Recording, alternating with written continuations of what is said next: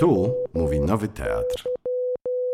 Dzień dobry, dobry wieczór. E, Witam wszystkich Państwa e, na spotkaniu wokół książki e, Marka Bejlina Klimat, lewica, siostrzeństwo. Rewolucje trwają, kontrrewolucje też. Spotkanie to zorganizowała krytyka polityczna wespół z Nowym Teatrem, w którego siedzibie się znajdujemy.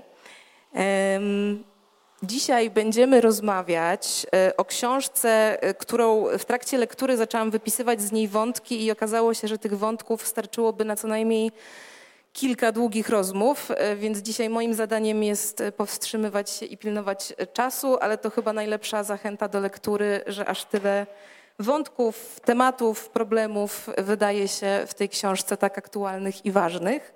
A rozmawiać będę o niej z y, Martą Majchrzak, psycholożką społeczną, badaczką społeczną, ekspertką Fundacji Offschool, właścicielką firmy badawczej Hair Stories, koncentrującej się na tematce kobiecej. Cześć Marto.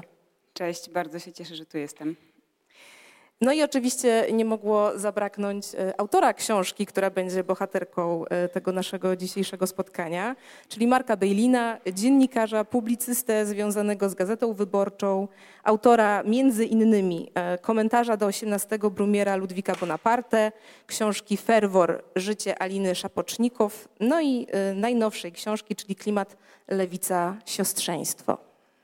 Więc od sasa do lasa, chociaż coś się e, łączy. E, Dzień dobry wszystkim. To ja uznałam, że zacznę od takiej powiedzmy krótkiej anegdoty, ponieważ złapałam się na tym, że kilka razy zdarzyło mi się przekręcić tytuł twojej książki, to znaczy zmieniałam kolejność tych słów, klimat, lewica, siostrzeństwo, chyba w zależności od tego, jak mi pasowało w zdaniu. To jest wymienne, tak. Mhm. To takie właśnie... Mogłoby być e, siostrzeństwo klimat lewica. e, Albo klimat siostrzeństwo lewica, tak. No, e, e, ale prawdopodobnie e, znaczy ten tytuł jednak odzwierciedla e, obecność wątków w tej książce. No właśnie, i ten klimat nie bez powodu jest na początku, Tak. a ten klimat jakoś mi bardzo y, zagrał z filmem, który oglądałam wczoraj w ramach y, festiwalu Dogs Against Gravity o Grecie Thunberg. Film Jestem Greta, zresztą polecam, będzie w dystrybucji kinowej. I Jest to taki film, który rzeczywiście w bardzo taki poruszający sposób chwyta w moim odczuciu dynamikę dzisiejszego buntu. Buntu, który właśnie opiera się na tych ideałach solidarności, e, który jest taką formą nowego zaangażowania, jakiejś takiej przebudzonej społecznej świadomości. I ten klimat jest taki rzeczywiście istotnym elementem tego, tej, tej rodzącej się rewolucji. I wydawało mi się, że o tej Grecie Thunberg to już wszyscy wiemy, te wszystkie przemówienia na strajkach klimatycznych i, i różnych szczytach e, widzieliśmy, ale obok mnie w kinie siedziała starsza para, dwójka starszych osób. E, I pan był tak poruszony wystąpieniami Grety Thunberg w tych wszystkich e, parlamentach europejskich, ONZ i tak dalej, że wykrzykiwał na głos takie okrzyki jak ona im powiedziała, wow, po, po prostu oszołomiony, jak młoda dziewczyna, 15-letnia, siada przed tą wierchuszką globalnej polityki i po prostu mówi im jak jest e, i, i nie boi się tego zrobić. A z drugiej strony w tym filmie jest dużo ujęć właśnie z tych różnych młodzieżowych strajków klimatycznych na całym świecie. I tam było takie zawołanie e, młodych ludzi, gdzie są nasi rodzice, gdzie są nasi dziadkowie? I wydało mi się, że te dwie rzeczy jakoś dobrze chwytają e, pierwszy problem, o który chciałam Cię, Marku, zapytać, czyli tą kwestię pokoleniową. E, Oczywiście y, wiemy o tym, że słowo, którego używasz w tej książce, czyli dziadersi, nie odnosi się stricte do pokolenia, bo bardziej opisuje pewien rodzaj mentalności czy przekonania aniżeli wieku. No ale jednak y, opisuje pewien rodzaj patrzenia na świat przez pryzmat y, patriarchatu i takiego uznawania starego porządku świata za jedyny obowiązujący. I gdzieś mam takie poczucie, że po drugiej stronie mamy ten bunt, tą rewolucję, która jakoś się też łączy z młodością. Więc chciałam Cię zapytać, e, jak Ty na tę dziaderską część swojego pokolenia patrzysz? Czy raczej ze złością, czy może bardziej z jakąś formą zrozumienia, empatii? jednym y, i drugim, ale e, e, ze złością patrzę przede wszystkim na siebie, a z empatią e, bardziej na innych. Ale przecież też kwestia dziaderstwa dlatego jest pokoleniowa, że e, narasta groza klimatyczna, która najbardziej dotknie właśnie te młode pokolenia e, i te, które się jeszcze e, nie narodziły. Moje pokolenie no, odejdzie, zanim zob- zobaczymy zmiany klimatyczne w ich pełnym horrorze, więc możemy udawać, że nas to e, mniej dotyczy, a na pewno mniej to e, angażuje nasze, e, nasze emocje. Przynajmniej w dużej, w dużej części. Stąd, mm, stąd nieuchronny jest też taki rozdźwięk pokoleniowy. Ale to jest jeszcze bardziej skomplikowane, bo oczywiście dziaders, jak to kiedyś zdefiniowała Ka- Kaja Puto, to nie jest wiek, to nie jest płeć, to są, e, to są przekonania. To nie jest już dzisiaj tylko kwestia wyobraźni patriarchalnej. To jest w ogóle przekonanie i tak to się z, z e, oceny patriarchatu e, przeniosło na bardziej e, uniwersalną ocenę. To jest w ogóle kwestia przekonania, że, mm, że słabsi że e, słabsi mogą być e, traktowani z góry. Jednym słowem, niekoniecznie należy im się głos. E, Powiedziałbym, że dziaders nieoświecony mówi, to wszystkich was weźmiemy pod but. A dziaders oświecony mówi, no tak, macie prawa, ale są mniej ważne niż nasze prawa. E, Wobec tego poczekajcie, no poczekajcie. No my kiedyś was, te wasze prawa załatwimy, ale na razie no nie przeszkadzajcie nam e, w tym, e, co ważne. Ta różnica między dziaderstwem oświeconym i nieoświeconym jest istotna. Ja ci Ponieważ- się wtrącę, Marku, przepraszam, ale bardzo też lubię to, że dziaders oświecony mówi okej, ale grzeczniej, nie tymi słowami. Okej, ale grzecznie, oczywiście, tak, no, e, tak, bo gniew też jest e, e, zarezerwowany e, wyłącznie dla, dla elity mm, tej, która wie, jak być powinno. Jednym słowem, dziaders oświecony nie chce przyznać głosu tym, których uważa za nieco bardziej zbędnych w polu publicznym. Ale tu się pojawia pewna kwestia, bardzo skomplikowana. E, Wszyscy jesteśmy jakoś e, oświeconymi dziadersami, ponieważ wszyscy mamy kłopot, żeby nadążyć za niezwykle szybko zmieniającą się rzeczywistością, w której coraz to inne grupy e, e, słusznie roszczą sobie prawa do podmiotowego istnienia na placu publicznym, jednym słowem do własnej mowy, nie zapośredniczonej e, przez, e, e, przez innych. No przecież, no- choćby to, od pewnego czasu toczy się batalia o, o prawa i godność uczniów w szkole. To jest nie tylko batalia prowadzona wobec szkół dyrekcji i nauczycieli, nie tylko wobec Ministerstwa Edukacji Narodowej. To jest również batalia prowadzona wobec rodziców i wobec całego społeczeństwa, bo większość społeczeństwa wciąż uważa, że taki problem jak godność ucznia, albo to, że uczeń ma takie same prawa jak dorosły, to oznacza, że im się, tym młodym się w głowach po, poprzewracało. I najczęstsza reakcja oświeconego dziaderstwa na coś, co się pojawia e, obok, jakieś nowe roszczenia jest właśnie taka, poprzewracało im się w głowach. Otóż wszyscy czasem uważamy, a im się w głowach poprzewracało.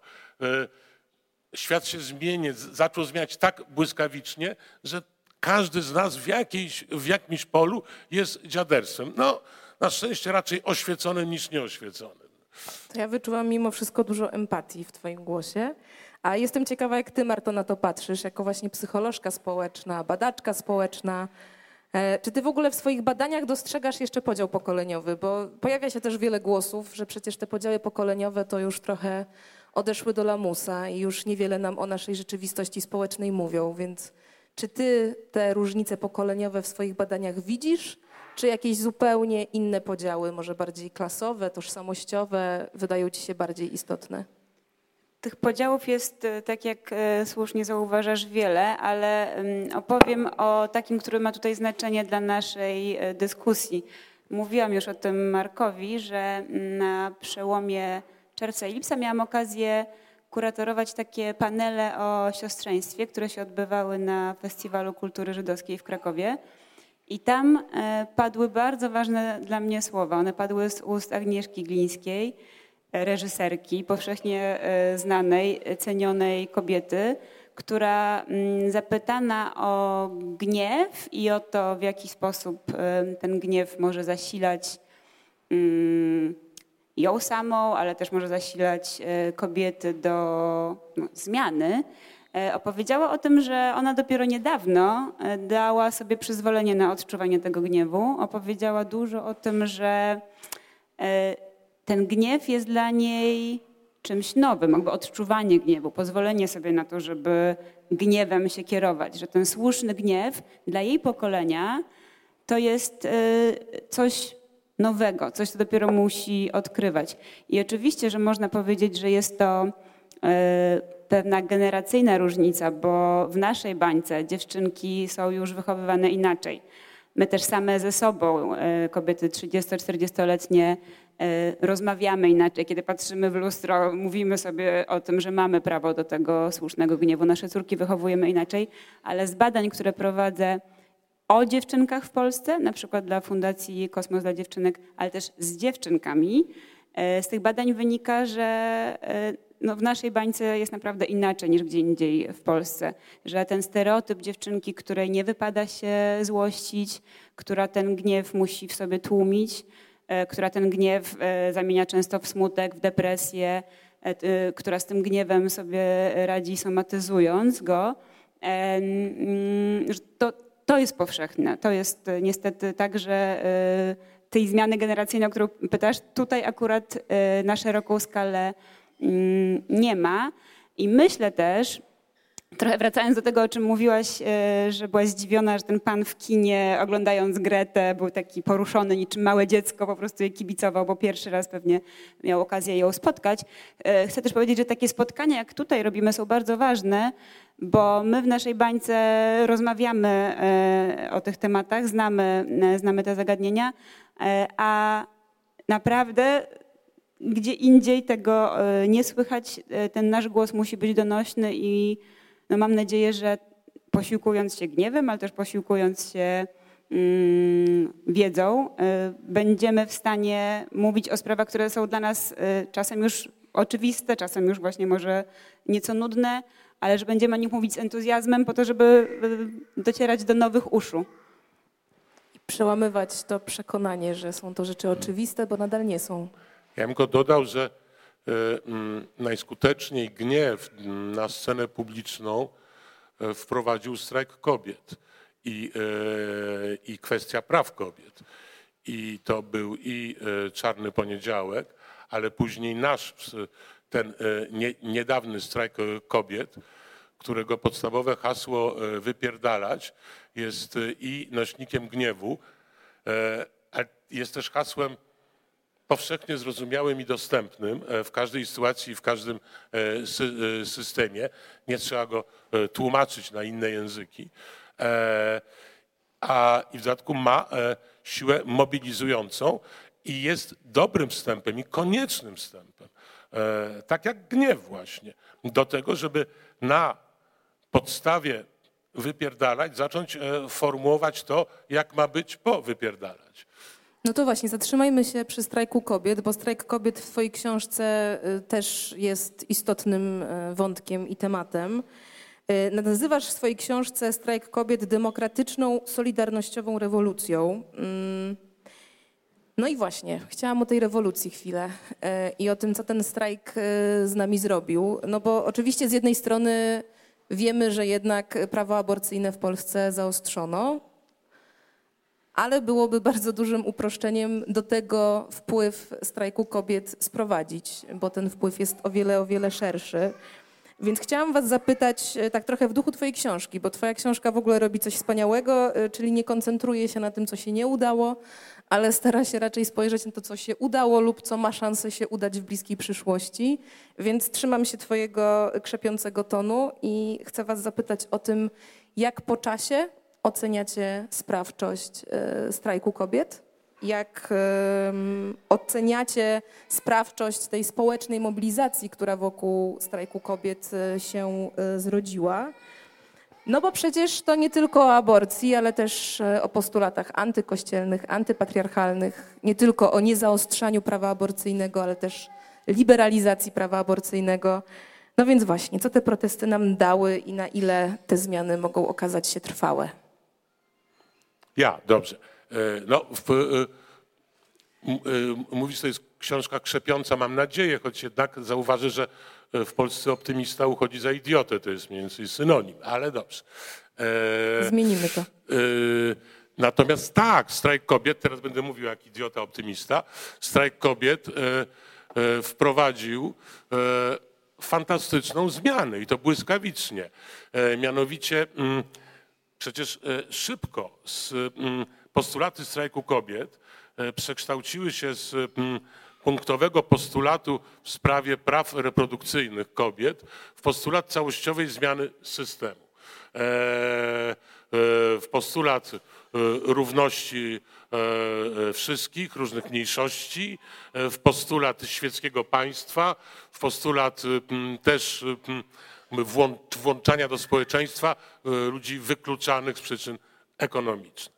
E, w tym sensie e, to jest w końcu wyłoniła się ze strajku kobiet, wyłoniły się postulaty solidarnościowej rewolucji, które obejmują wiele sfer życia.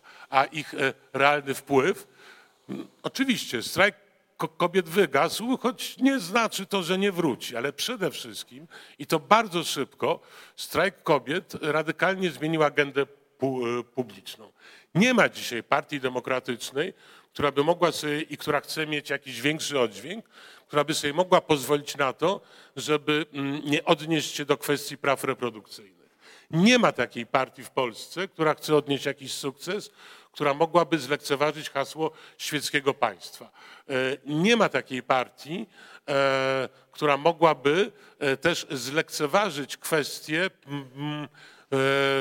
dyskryminacji i płciowej, i mniejszości seksualnych. To wszystko jest w dużej mierze wpływ strajku kobiet, który choć sam no, wyczerpał się jako protest y, u, u, uliczny, to zmienił społeczne głowy. No to jest y, wielki sukces. Marto, a jak ty patrzysz na strajk kobiet jako właśnie badaczka społeczna?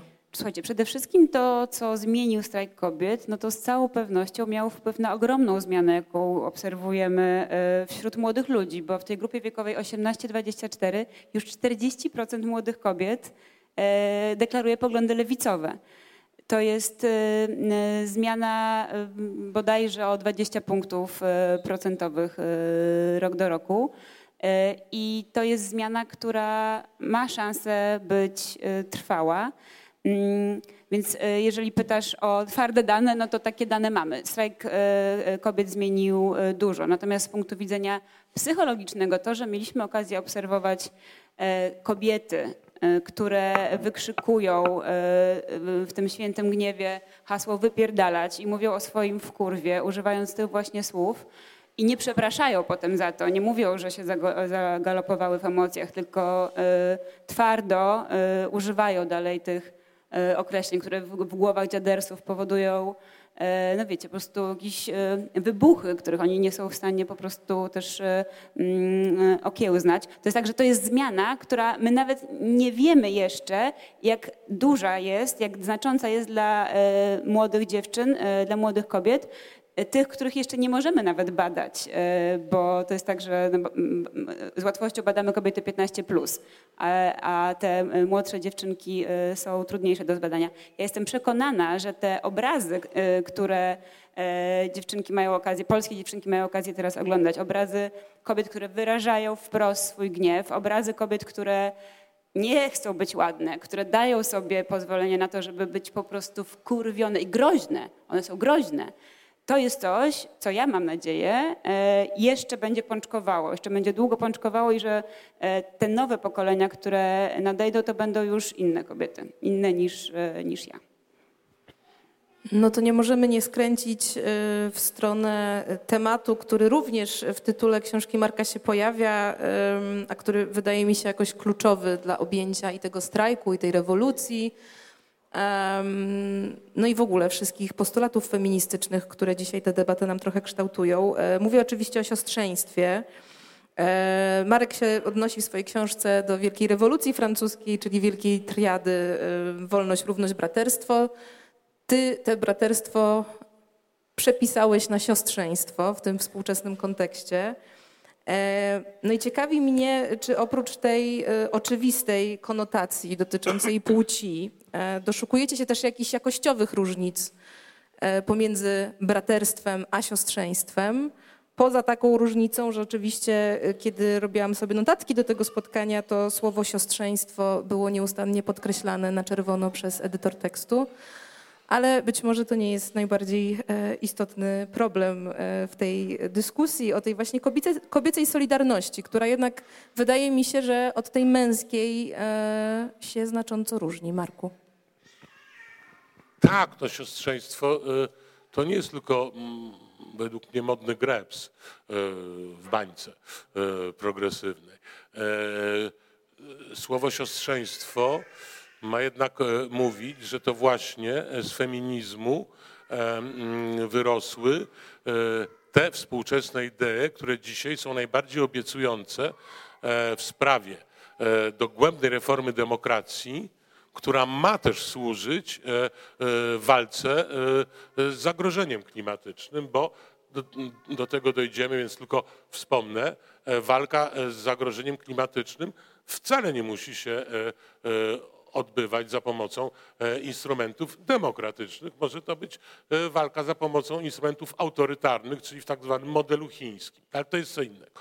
Dobrze, więc siostry, zwłaszcza czarny feminizm bardzo precyzyjnie mm, postawił e, jako e, konieczność e, zmiany społecznej złączenie trzech rodzajów dyskryminacji płciowej, ekonomicznej i rasowej. I w gruncie rzeczy ta triada, która wytwarza właśnie mm, możliwą solidarność e, społeczną, to jest to, czego dzisiaj po, potrzebujemy. Czyli to jest, e, e, czyli to jest solidarność, solidarność genderowa, solidarność ekonomiczna i solidarność pochodzeniowa, jeśli idzie o kolor skóry czy pochodzenie etniczne. Wszystko jedno. W Polsce rolę, rolę E, czarnych e, na zachodzie odgrywają, na, odgrywają albo migranci dręczeni na granicy, albo po prostu przybysze ze, ze wschodu traktowani jako e, ludzie nieco gorszej kategorii, nawet jeżeli pozwala im się tutaj mieszkać i pracować. Więc tak, właśnie, mm, właśnie feminizm sformułował tę najbardziej współczesną E, najbardziej współczesne instrumentarium, e, jakie może posłużyć do, e, do zmagań o, powiem patetycznie, lepszy świat, a to znaczy i demokrację, i klimat. To jest nierozdzielne. Marto, ciebie też muszę o siostrzeństwo spytać, ponieważ ty ze swoją firmą Herstories przeprowadziłaś badanie siostrzeństwa. I... Badanie pojęcia siostrzeństwa, tak to można na razie ująć. E, ja tylko chciałam adwocem e, opowiedzieć o tym, że to, o czym ty, Marku, mówisz, to o tym dyskursie akademickim, który faktycznie wokół siostrzeństwa się toczy długo. U nas mniej, ale również jest ten dyskurs obecny i można powiedzieć, że siostrzeństwo jest w pewnym sensie krytykowane ze względu na to, że Y, stawia na mm, pewną, y, pewne podobieństwa wewnątrz tej dużej grupy kobiet, a nie dostrzega tych różnic wynikających właśnie z klasy, y, pochodzenia etnicznego, etc. Natomiast to, czym ja się zajmuję, czym ja się próbuję ostatnio zajmować w moich badaniach, to e, sprawdzeniem, co siostrzeństwo znaczy dla Polaków, czy w ogóle ten termin, to pojęcie jest wypełnione jakąś treścią, e, czy my, e, jak my rozumiemy siostrzeństwo, czy my w ogóle je rozumiemy. Mm, I chcę powiedzieć, że robię to między innymi dlatego, że tak jak wspomniałaś, w komputerze mamy na razie to słowo podkreślone na czerwono. Tak? Tego słowa nie ma. Nie ma architektki, nie ma siostrzeństwa, nie ma nie ma wielu takich e, kwestii, które no, dla nas stają się ważne, czy są już ważne, a, a komputer dalej jeszcze tych zmian e, e, nie dostrzega i podkreśla nam na czerwono. Więc chcę powiedzieć, że to, co ja na razie odkryłam, to to, że pojęcie siostrzeństwa w Polsce jest nieznane. Ono się kojarzy oczywiście z, z no, rodziną, z siostrą, z więzami krwi, ale kiedy no, w formie pewnego badania konceptu przedstawiałyśmy definicję siostrzeństwa jako takiej e, solidarności, poczucia wspólnoty e, z kobietami, z którymi nie jesteśmy e, spokrewnione, które różnią się kolorem skóry, pochodzeniem klasowym, etc., etc., no to okazywało się, że tylko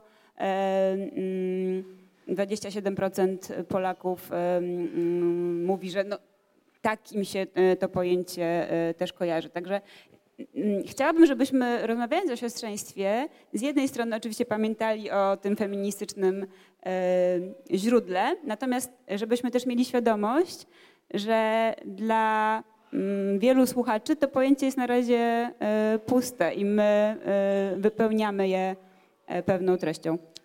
No, to to może i dobrze, ale jesteśmy na początku drogi, więc ono i tak już mm, niemało e, znaczy. E, ja bym jeszcze e, dodał, że mm, siostrzeństwo, tak jak ja je przedstawiam tutaj, właśnie jako wywodzące się z feminizmu, obejmuje również mężczyzn. Znaczy, każdy mężczyzna może być zaproszony do siostrzeństwa. E, w przeciwieństwie do braterstwa, e, które historycznie rzecz biorąc e, nie obejmowało kobiet, ponieważ XIX-wieczne demokracje, mm, a i w dużej mierze XX-wieczne, aż do niedawna, kobiety wykluczały z różnych praw. Tak, czyli braterstwo, które bardziej wyklucza i siostrzeństwo, które włącza. Tak. I jeszcze taka różnica, że braterstwo jako takie braterstwo broni, jako takie braterstwo mm, tymczasowe polegające na walce o e, wspólny cel, które może potem zostać zawieszone, a siostrzeństwo e, koncentrujące się wokół takich wartości, czy może jakości bardziej kobiecych, właśnie tej radykalnej empatii, troski e, ciągłej, trwałej, niezależnie od sytuacji, niezależnie od zbiegu okoliczności. Ja może uzupełnię, ponieważ e, te badania, które przeprowadzała Marta wraz z Herstories są super ciekawe i bardzo Państwa do nich, e, do ich lektury zachęcam. Ja jeszcze robiłam z dr Sandrą Frydrysiak i z firmą Zymetria. E, no więc ja właśnie kilka wyników tych badań chciałam przytoczyć, ponieważ piszecie w tych wynikach, że w ogóle pojęcie siostrzeństwa kojarzyło właśnie tylko 27% osób, 73% Polaków nie zetknęło się w ogóle z tym słowem ani z tą ideą, a po jej przybliżeniu... Stąd podkreślenie w edytorze tekstu, dokładnie. E, po przybliżeniu tej idei mówicie, że 41% Polek i Polaków stwierdziło, że obserwuje w swoim otoczeniu jej przejawy i to najczęściej wśród rodziny i bliskich no znajomych. No więc właśnie, to też jest zabawne, bo te, w tej definicji mówimy wyraźnie, że siostrzeństwo nie polega na tym, że y, odczuwamy solidarność czy wspólnotę z członkiniami naszej rodziny, ewentualnie z bliskimi przyjaciółkami, tylko siostrzeństwo jako idea polega na tym, że y, jesteśmy w stanie tą y, solidarność czy poczucie wspólnoty odczuwać z kobietami, które są od nas absolutnie różne. I potem nasi badani mówią, no tak, no ja odczuwam właśnie z rodziną i e, pewnie jak czytałaś te wyniki, to mm, najmniej odczuwamy je e, z kobietami, które, które są od nas różne, różnią się orientacją seksualną, różnią się e, mm, zasobnością portfela, mm, czyli klasowo są od nas różne. Że te różnice są szczerze mówiąc dosyć, te wyniki są szczerze mówiąc dosyć smutne i można by się było nimi przygnębić. Gdyby nie to, że podobnie jak Marek jestem optymistką i widzę tutaj pewien potencjał e, wzrostu. Według mnie sama rozmowa o siostrzeństwie, sama rozmowa o tej idei e, już może e, dużo zmienić, bo kiedy powiemy sobie, że warto odczuwać tą solidarność z, z kobietami, które są od nas różne i zastanowimy się nad tym, co to może zmienić, to myślę, że znaczy to już jest dobry początek do zmiany. Mm, ale chciałam jeszcze powiedzieć, że to, co nas zaskoczyło mm, w tych wynikach, to to, że o siostrzeństwo jest najtrudniej na uczelniach, czyli tutaj mówimy o doświadczeniu młodych kobiet, które studiując raczej spotykają się z rywalizacją, z, z niechęcią innych kobiet. Ja też to znam z badań jakościowych, które prowadzę. Ten taki... Mm, taka przykra konstatacja, że inne kobiety dalej są raczej rywalkami i wroginiami niż, e, niż sprzymierzeńczyniami, ale też środowisko pracy to jest takie środowisko, w którym bardzo jest trudno o siostrzeństwo. I to też mm, pokazuje E, jak dużo jest jeszcze do zrobienia, bo kiedy mówimy o lepkich podłogach, szklanych sufitach, to też mówimy właśnie o tym, że kobiety nie pomagają e, kobietom w środowisku pracy. Z czego na pewno też należy podkreślić, że bierze się to w dużej mierze właśnie z tego, w czym wyrosły. No i jeżeli wiemy, że e, musi być tylko jedna kobieta w zarządzie, to siłą rzeczy ta rywalizacja i te bardzo brutalne warunki gry się zaostrzają. E, to ja się wtrącę, bo Marek też o tym bardzo fajnie pisze. W ogóle uważam, że sposób doboru tych tematów jest niezwykle wartościowy. E, piszesz o kapitalizmie, piszesz o e, hierarchii, piszesz o rywalizacji, piszesz o przemocy. No to są tematy, które są z pojęciem siostrzeństwa, z tematyką siostrzeństwa nieodłącznie związane. Dobrze, to ja bym chciała w takim razie, żebyśmy właśnie w tę stronę trochę skręcili czyli tego, y, co ta solidarnościowa polityka miałaby oznaczać w praktyce, bo mam takie odczucie, że stanęliśmy przed kolejną bardzo trudną próbą tej solidarnościowej polityki i tą próbą jest pandemia. Więc trochę od tego wątku uciec y, właśnie w tej dyskusji nie możemy, bo skoro o demokracji, skoro o siostrzeństwie, skoro o rewolucji, no to pandemia nam się siłą rzeczy wcina.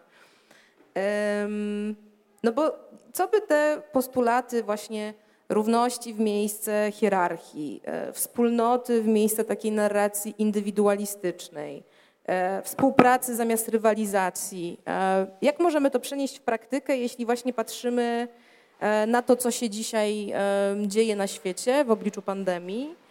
E, pandemii, która wyznaczyła trochę takie nowe, nie wiem czy się ze mną zgodzicie oczywiście, ale wyznaczyła nowe linie podziału społecznego. E, nagle ten stosunek do pandemii, stosunek do szczepień, to wszystko stało się zarzewiem e, nowych podziałów, nowych konfliktów, podziałów, które się będą prawdopodobnie pogłębiać. No i właśnie, czy to, co się dzieje obecnie, nie jest trochę takim, taką przykrą diagnozą i takim trochę dowodem na to, że ta Wspólnotowość bardzo ma ciężką drogę, żeby się przebić w tak silnie spolaryzowanym świecie jak ten dzisiejszy. No ale to jest, y, oczywiście to jest jedna strona tego medalu, ale są inne, nawet nie jedna, to jest taki nie medal, tylko może wie, wielościan. No oczywiście z jednej strony jest tak, że, że są e, polaryzację. Akurat myślę, że kwestia e, antyszczepionkowców i stosunku do, do pandemii nie jest niczym nowym, choć jest oczywiście, choć nowym zjawiskiem jest pandemia, więc w tym sensie są to nowe szaty bardzo, e, bardzo starych postaw nieufności do, do nauki, do ekspertów, szukania spisków zamiast, zamiast wiedzy. No nic, nic tu nowego.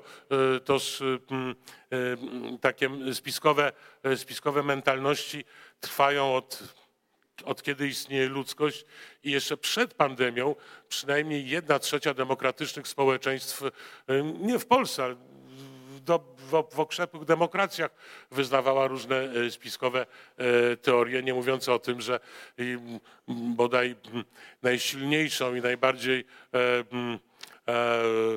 nie, europejską niemal religią popularną w sprawie tego, kto rządzi światem, czyli klasyczna spiskowa teoria, był antysemityzm. No,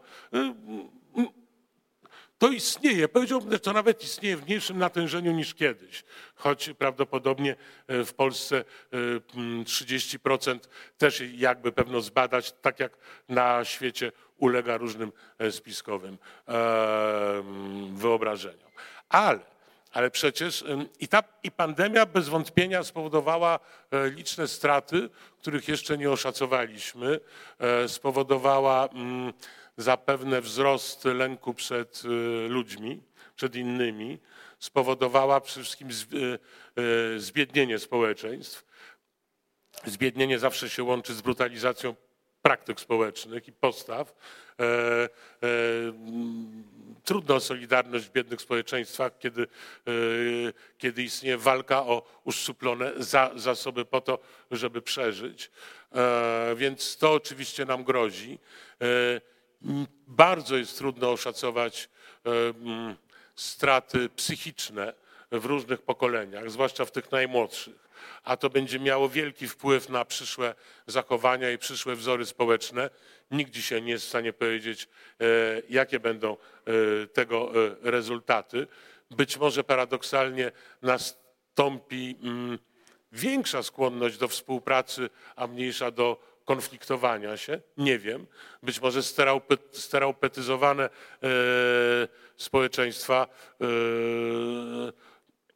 będą w nieco lepszej dyspozycji e, do tego, żeby ze sobą współpracować. Diabli wiedzą.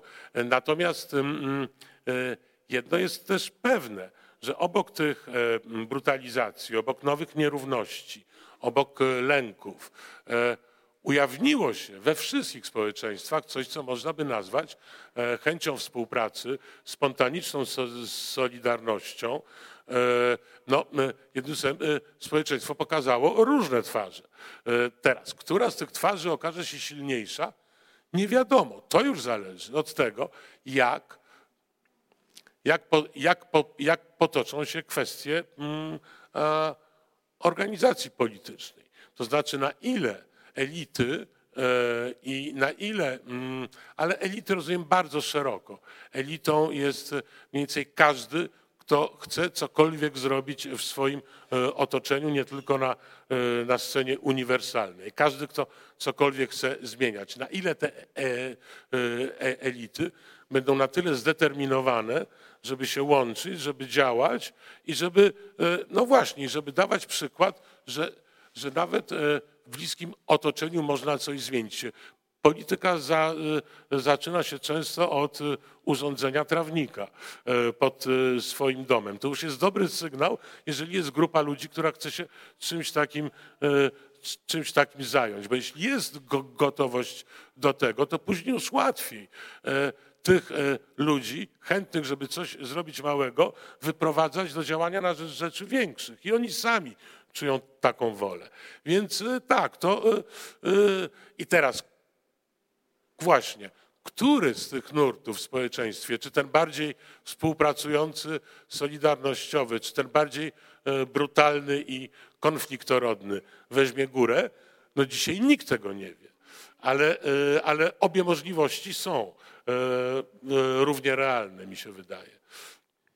No właśnie, bo pierwszy raz tak naprawdę ta idea wspólnotowości stała się no już nie tylko ideą, ale trochę właściwie warunkiem przetrwania. Ja nie wiem, czy to jest idea wspólnotowości. Wspólnot, wspólnota to jest dość niebezpieczne pojęcie. Wspólnota zakłada konieczność uzgadniania się co do, wa, co do wartości, postaw. Bardzo trudną taką wspólnotę, która jest e, empatyczna i czynnie tolerancyjna, a nie zimno to tolerancyjna. To znaczy nie tylko toleruje odmienność, ale e, wspiera odmienności. Myśmy jeszcze takiej wspólnoty jako E, praktyki w gruncie rzeczy nie bardzo wy, wy, wymyślili. Wspólnota kojarzy nam się jednak z czymś, co e, większościowo przytłacza mniejszości. Prawda? Może taka wspólnota siostrzeństwa właśnie. Ja A, myślę, takie, ty...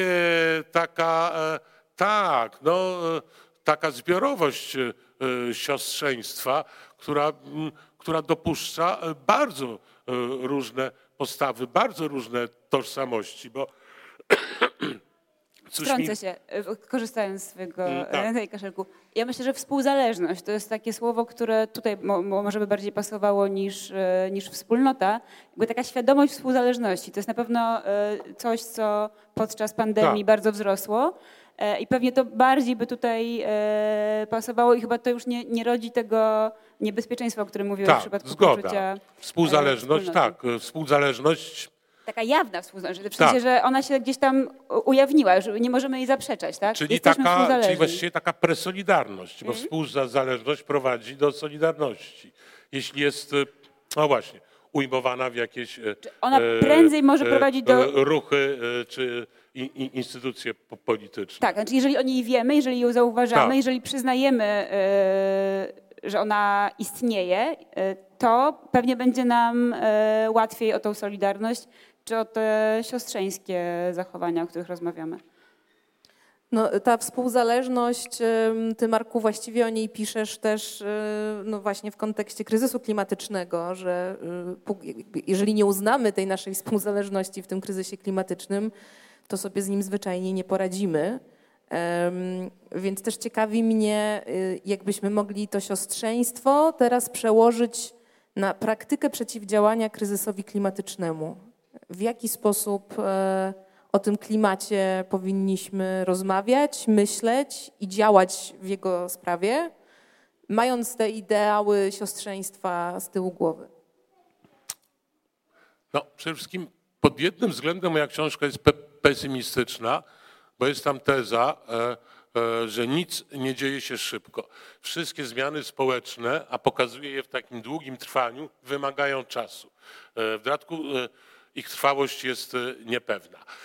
Więc jeśli mówimy o, o solidarności jako sposobie, czy siostrzeństwie solidarnościowym, jako sposobie na walce e, o klimat, e, mm, walce z zagrożeniem klimatycznym, tak zarazem, żeby uchronić e, demokrację, no to powiedzmy sobie szczerze, nic tu się szybko nie zdarzy. Widzimy to zresztą, jak bardzo niemrawo powstają plany ratowania klimatu i jak bardzo są one nieustająco zagrożone, nie tylko przez brak wyobraźni, ale też na przykład przez e, realne światowe nierówności. E, Bogaty świat dużo łatwiej może sobie po, e, pozwalać na wzrost kosztów, jaki się wiąże z walką, z walką o klimat, na zmianę stylu życia, na odchodzenie od, mm, od, od diet mięsnych na rzecz bardziej skomplikowanych, na odchodzenie od prostych technologii opartych na, e, opartych na eksploatacji surowców, e, ale biedny świat, biedny świat, gdyby mu to teraz odjąć, e, przestałby istnieć, popadłby w jeszcze większą biedę. To jest niemożliwe.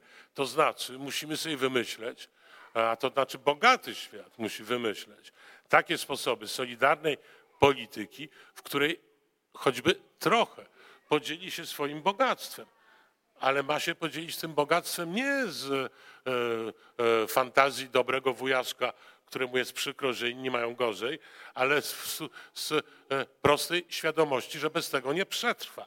E, No i teraz jak doprowadzić e, bogaty Zachód do tej świadomości, że nie przetrwa, jeśli się nie podzieli?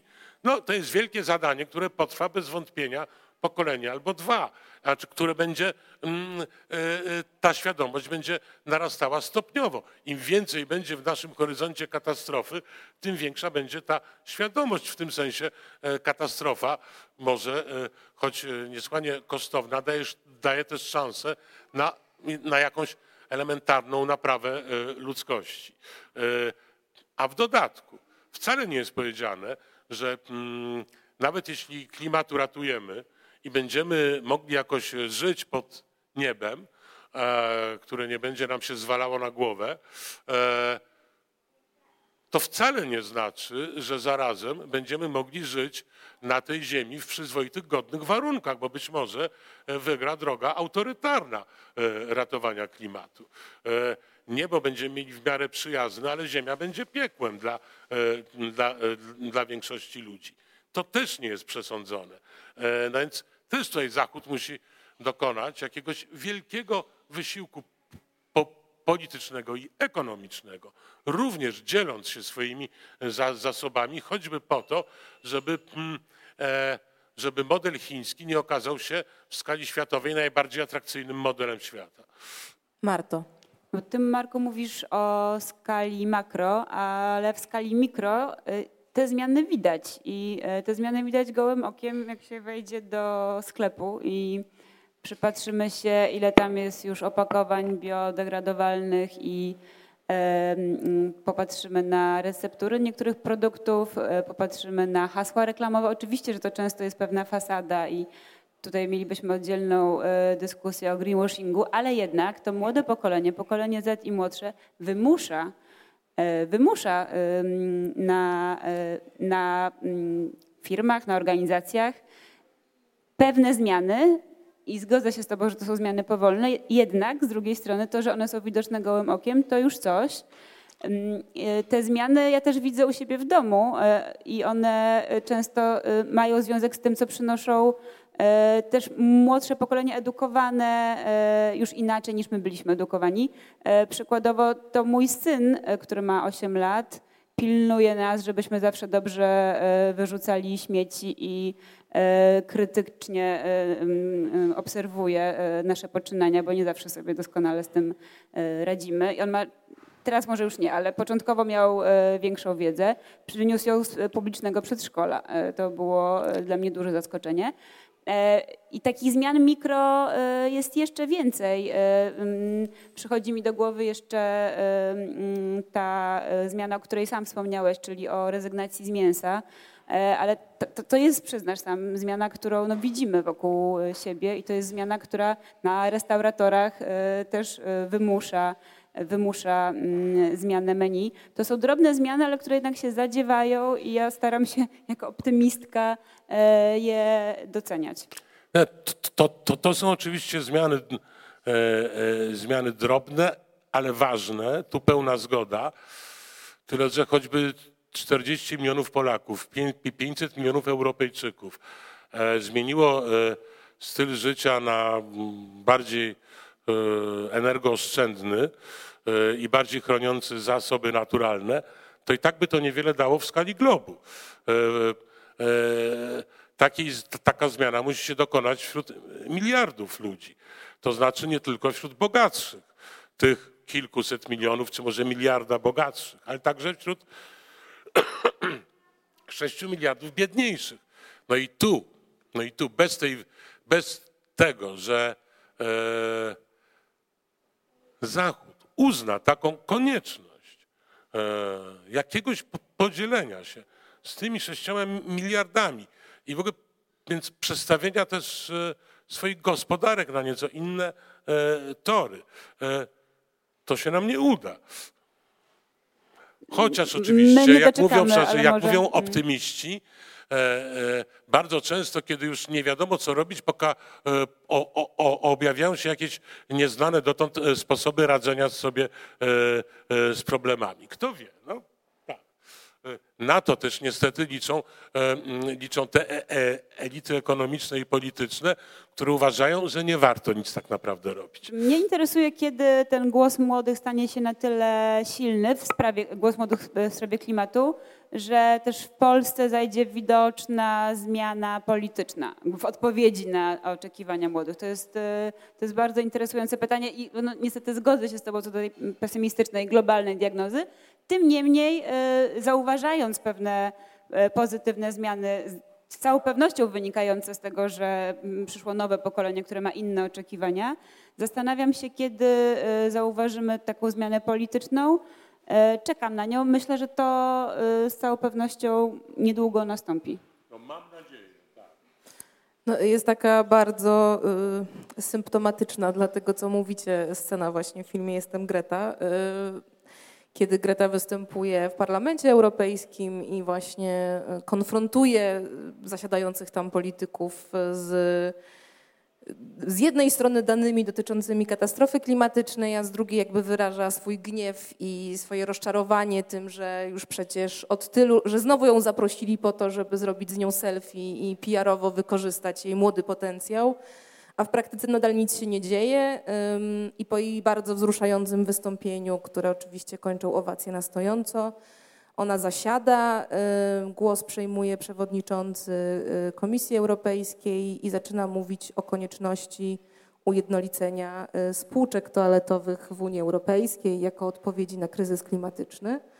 I w tym momencie Greta zdejmuje słuchawki, które tłumaczyły jej to przemówienie i ma właśnie ten wyraz twarzy, że no właśnie my tu o spółczkach, a, a te najbardziej fundamentalne zmiany się nadal nie dzieją i, i po prostu już nie mamy czasu debatować o spółczkach, bo powinniśmy zająć się zmianą tego paradygmatu ekonomicznego. No może od spółczek do spłukania paradygmatu, może jest taka droga. No. no. tylko właśnie ten czas nam chyba ucieka. Y, swoją drogą czas nam ucieka też powoli, jeśli chodzi o naszą dyskusję, a ja nie wspomniałam, że zachęcam wszystkich Państwa, którzy nas oglądają y, online, do zadawania pytań, y, więc jeśli jakieś, może jest jakaś niezgoda w Państwu słuchając naszej rozmowy, a może jakieś pytanie e, do Marty lub Marka, więc bardzo zachęcam do zadawania pytań i e, pod koniec naszej rozmowy taki czas przewidzieliśmy na odpowiedzi na te pytania. E, no i dobrze, porozmawialiśmy o klimacie, porozmawialiśmy o siostrzeństwie. Z tej triady w Twoim tytule została nam lewica, więc nie unikniemy i tego. To jakbyśmy mogli. Oj, oj. Tak, ja też właśnie westchnęłam ciężko, ale y, no, słuchaj, taką książkę napisałeś, to musimy e, się zmierzyć. No dobra, to jakbyśmy mogli to jakoś uporządkować. Bo ty piszesz takie zdanie, e, napisałeś takie zdanie, które wydaje mi się istotne, że tak naprawdę nie ma w Polsce czegoś takiego jak lewica, są różne lewice i na tę liczbę mnogą e, stawiasz duży nacisk. Mm, no i właśnie jak mówimy lewica, to i też jak rozmawiamy właśnie o walce z kryzysem klimatycznym i bańkach, w których funkcjonujemy, no jednak mamy dużo takich zarzutów, że lewica jest dzisiaj kanapowa, e, elitarystyczna, e, wielkomiejska, że odeszła od tego, czym się gdzieś u podstawy zajmować miała. I tak trochę chciałam włożyć kij w mrowisko, bo piszesz też w swojej książce dużo krytycznych rzeczy o populizmie. E, a ja chciałam przywołać e, jeszcze inną książkę, również którą wydała krytyka polityczna po polsku, czyli książkę Chantal Mouffe, e, belgijskiej filozofki, której tytuł brzmi W obronie lewicowego populizmu. Jako dziennikarka i redaktorka pisma przywołam jeszcze wywiad Karoliny Lewestam z Agnieszką Graf, który ukazał się na łamach pisma, w którym Agnieszka Graf stwierdziła, że ocali nas jedynie nowy lewicowy populizm. No i właśnie, chciałam Cię zapytać, jak Ty odbierasz takie projekty naprawcze dla współczesnego świata, które e, optują za takim połączeniem e, populizmu i lewicy i takim powrocie lewicy no, do tego ludu, jak to e, nazywamy. Według mnie to jest trochę beznadziejne ratowanie upadłego interesu. W tym sensie, że E, ja nie wierzę w przyszłość obecnie istniejących w całej Europie partii lewicowych. E, nie, nie wierzę w tę przyszłość, dopóki pozostaną tradycyjnymi partiami. Wszystko jedno, czy będą bardziej populistyczne, czy mniej e, populistyczne. Ja wierzę w siłę wyobraźni lewicowej, a nie w projekt zwany partia polityczna i odnosi się to do wszystkich partii nie tylko lewicowych. Widzę bowiem, jak narasta rozdźwięk między mm, ludami i wyborcami wszelakich partii, a tymi partiami i lewica nie, nie różni się tu od prawicy czy od partii e, centrowych. Po prostu e, społeczeństwa zmieniają się na tyle szybko i różnicują na tyle szybko, że w, ramach, że w tych społeczeństwach powstają mm, e, nurty i e, grupy, zbiorowe podmioty, które domagają się własnej autonomii i chcą być bezpośrednio obecne także e, w polityce i wcale nie chcą, żeby ich głos i ich interesy były zapośredniczane przez partie polityczne, ponieważ w te partie polityczne nie wierzą. I partie mogłyby się ocalić na dłuższą metę, gdyby zawarły pakty e, z tymi różnymi e, e, ruchami społecznymi, które niejednokrotnie, gdyby je zebrać w kupę, okazałyby się znacznie liczniejsze i silniejsze niż partie polityczne, ale są rozproszone, więc tej siły tak, tak nie widać. Ale partie bronią się przed tym rękami i nogami. Chcą jakby zachować taką jakby suwerenną władzę nad swoim ludem, którego zresztą nie mają, bo zarazem tego ludu poszukują, więc nad czymś, co sobie wyobrażają jako swój lud. A ten lud jest zmienny, wieloraki, rozproszony. W gruncie rzeczy społeczeństwo to jest dzisiaj e, bardzo wiele doraźnie zawiązywanych mniejszościowych koalicji różnych grup e, wyborców, ale żadnej trwałej, e, takiej, która by trwała przez dziesięciolecia koalicji społecznych podtrzymujących jakieś partie nie ma. Tak jak kiedyś to, to, to bywało. W tym sensie sama formuła partii jest wielkim kryzysie i nie pomoże, e, i, i nie pomogą takie recepturki.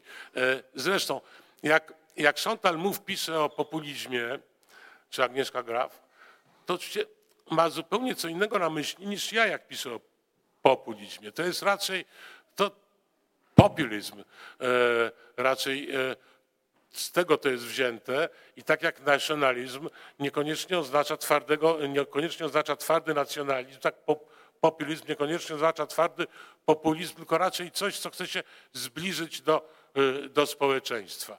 Jednak ja definiuję y, populizm jako bardzo twardą, antydemokratyczną postawę, choć aideologiczną, to znaczy ideologicznie zmienną, taki rodzaj odkurzacza, który zasysa strzępy różnych ideologii i przetwarza je na jakąś autorytarną, e, autorytarną e, magmę. No to oczywiście nie jest żadna droga e, dla lewicy, która niesłychanie boryka się z tym, że od dawna utraciła swoją tożsamość. Wracając więc do, do lewicy. Ja wierzę w wyobraźnię lewicową, czy też wyobraźnię progresywną.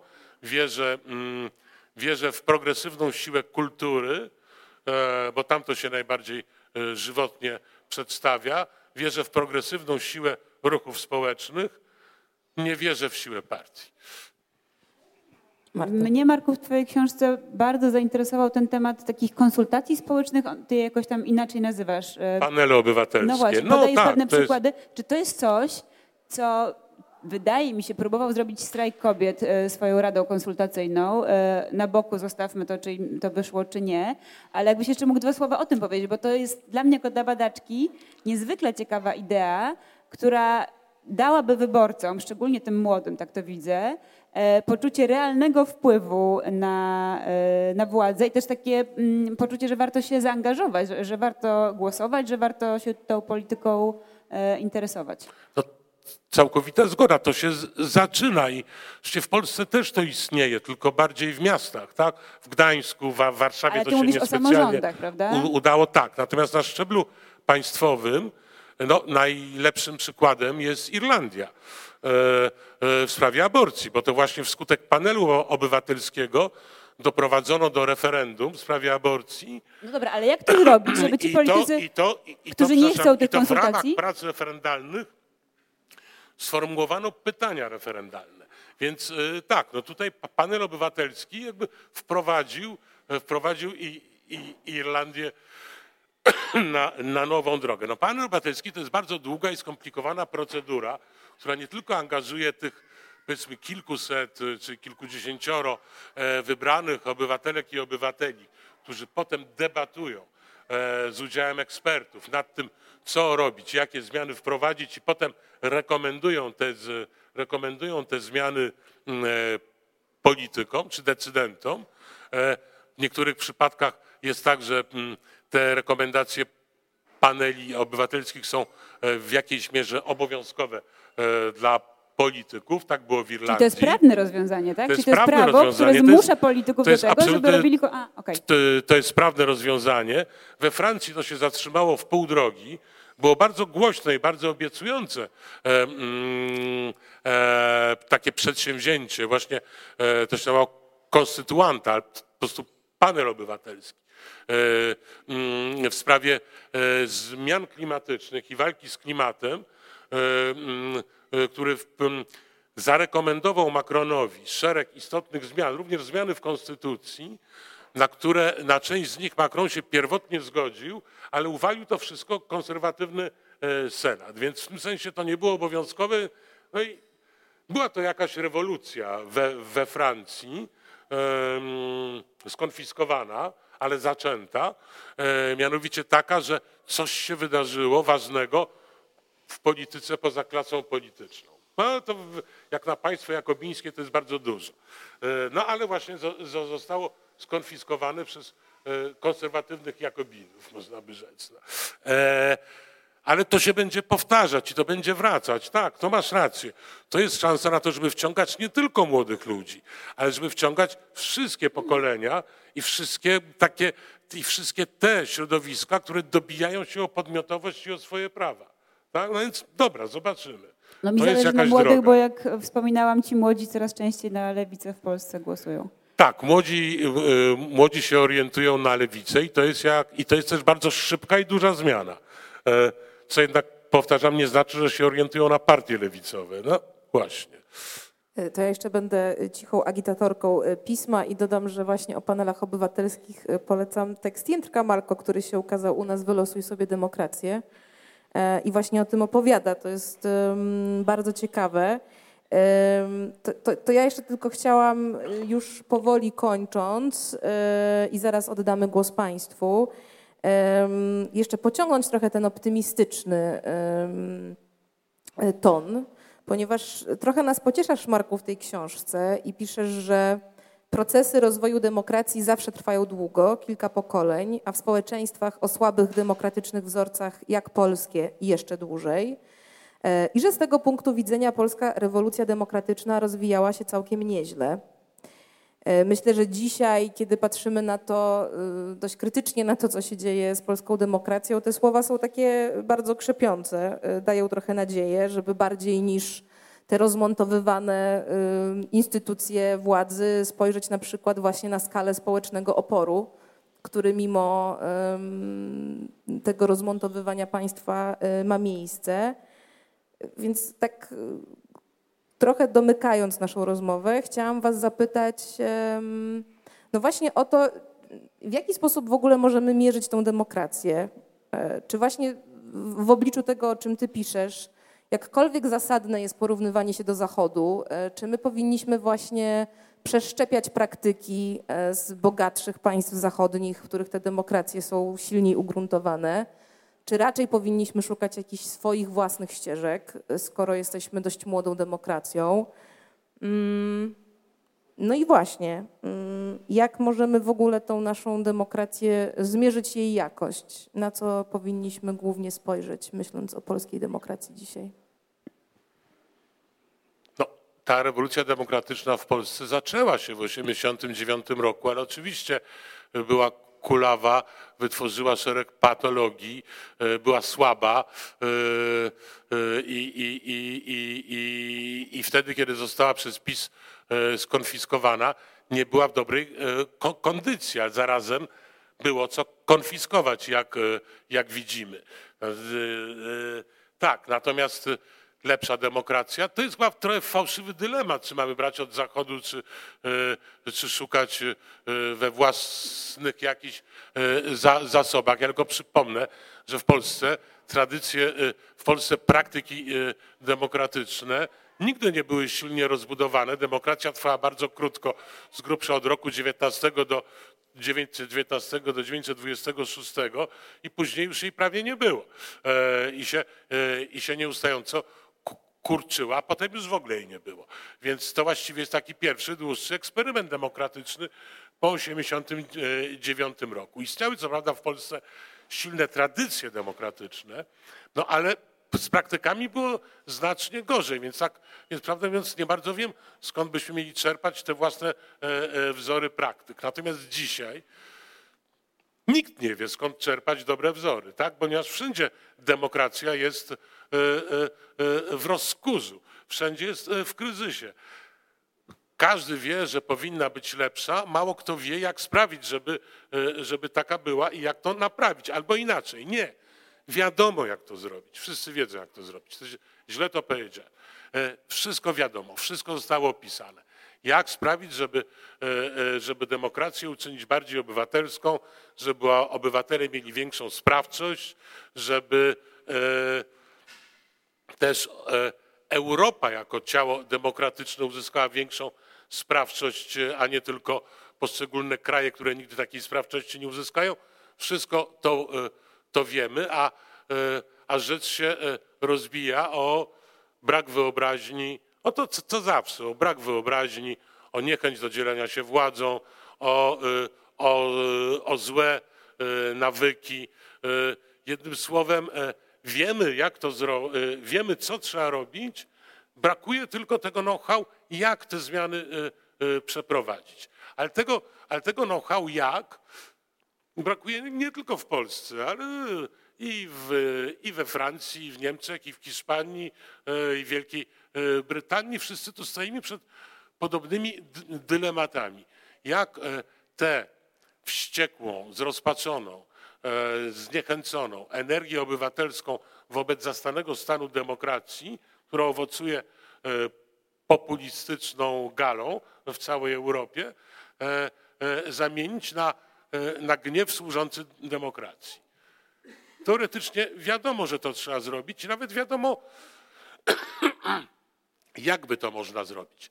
Nie wiadomo tylko, jak wprawić tę machinę w ruch, to znaczy jak przekonać obecnie istniejące elity, żeby zaczęły to robić.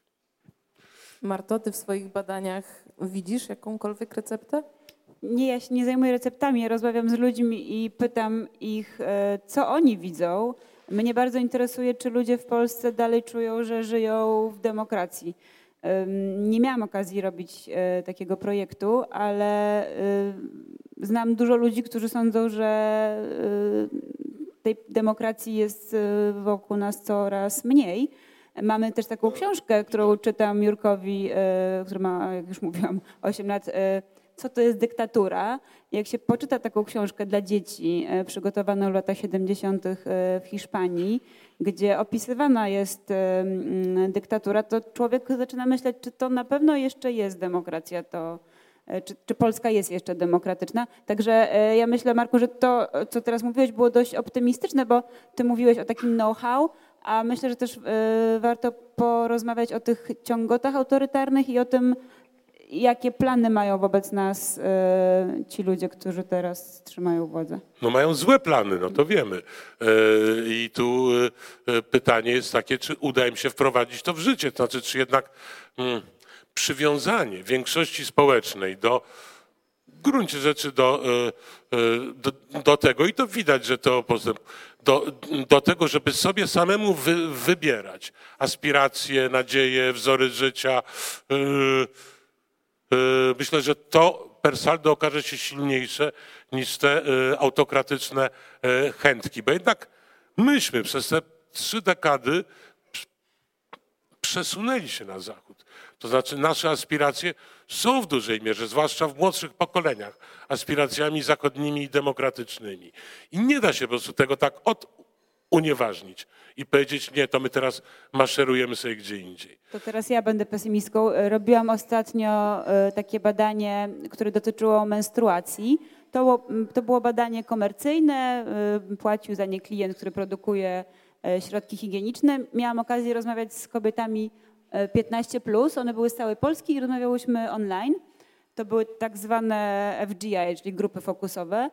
E, I kiedy miałam grupę z tymi młodszymi dziewczynami z małych ośrodków, e, Rybnik, Skarżysko-Kamienna, e, miałam okazję posłuchać, co te dziewczyny wiedzą o swoim cyklu miesięcznym, czego dowiedziały się w szkole. I tam padły takie znamienne słowa, których jakoś nie mogę zapomnieć.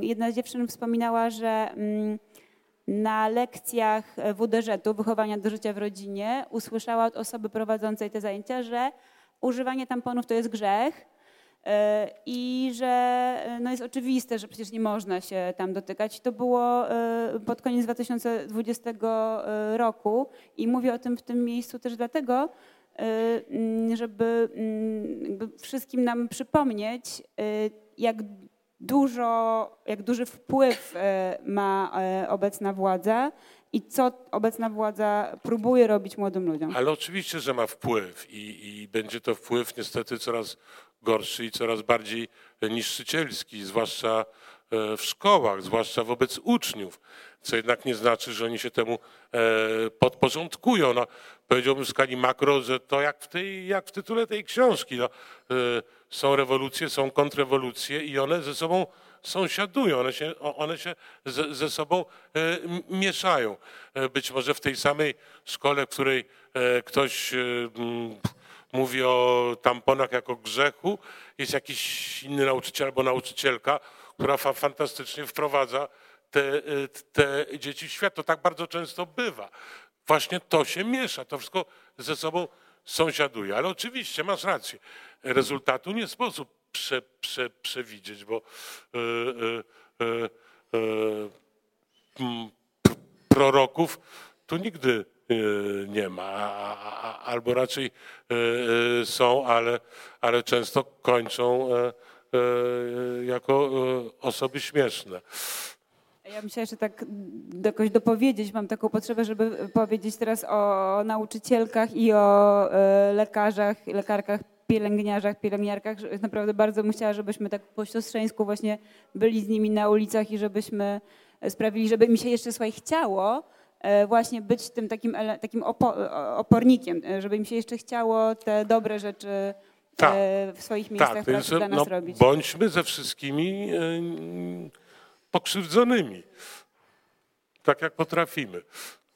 Czyli puentą jest siostrzeństwo w dużym skrócie. Tak, Tak, bądźmy siostrami. bądźmy siostrami. y, Dobrymi siostrami. To drogie siostry, czy mamy jakieś pytania? Albo y, z otchłani internetu, albo tutaj u nas w Nowym Teatrze. Zachęcam, jeśli jakieś się pojawiło. Nie mamy pytań. Myślę, że potraktujemy to jako komplement, że po prostu na wszystkie potencjalne pytania odpowiedzieliśmy. Więc w takim razie bardzo dziękuję Wam za tę rozmowę. Bardzo zachęcam do kupowania i czytania książki e, Klimat Lewica Siostrzeństwo. Rewolucje trwają, kontrrewolucje też. E, Świetna książka. Marku, raz jeszcze gratuluję. Dziękuję. E, I dziękuję bardzo. I dziękuję bardzo za udział. Dziękuję. Ja też dziękuję.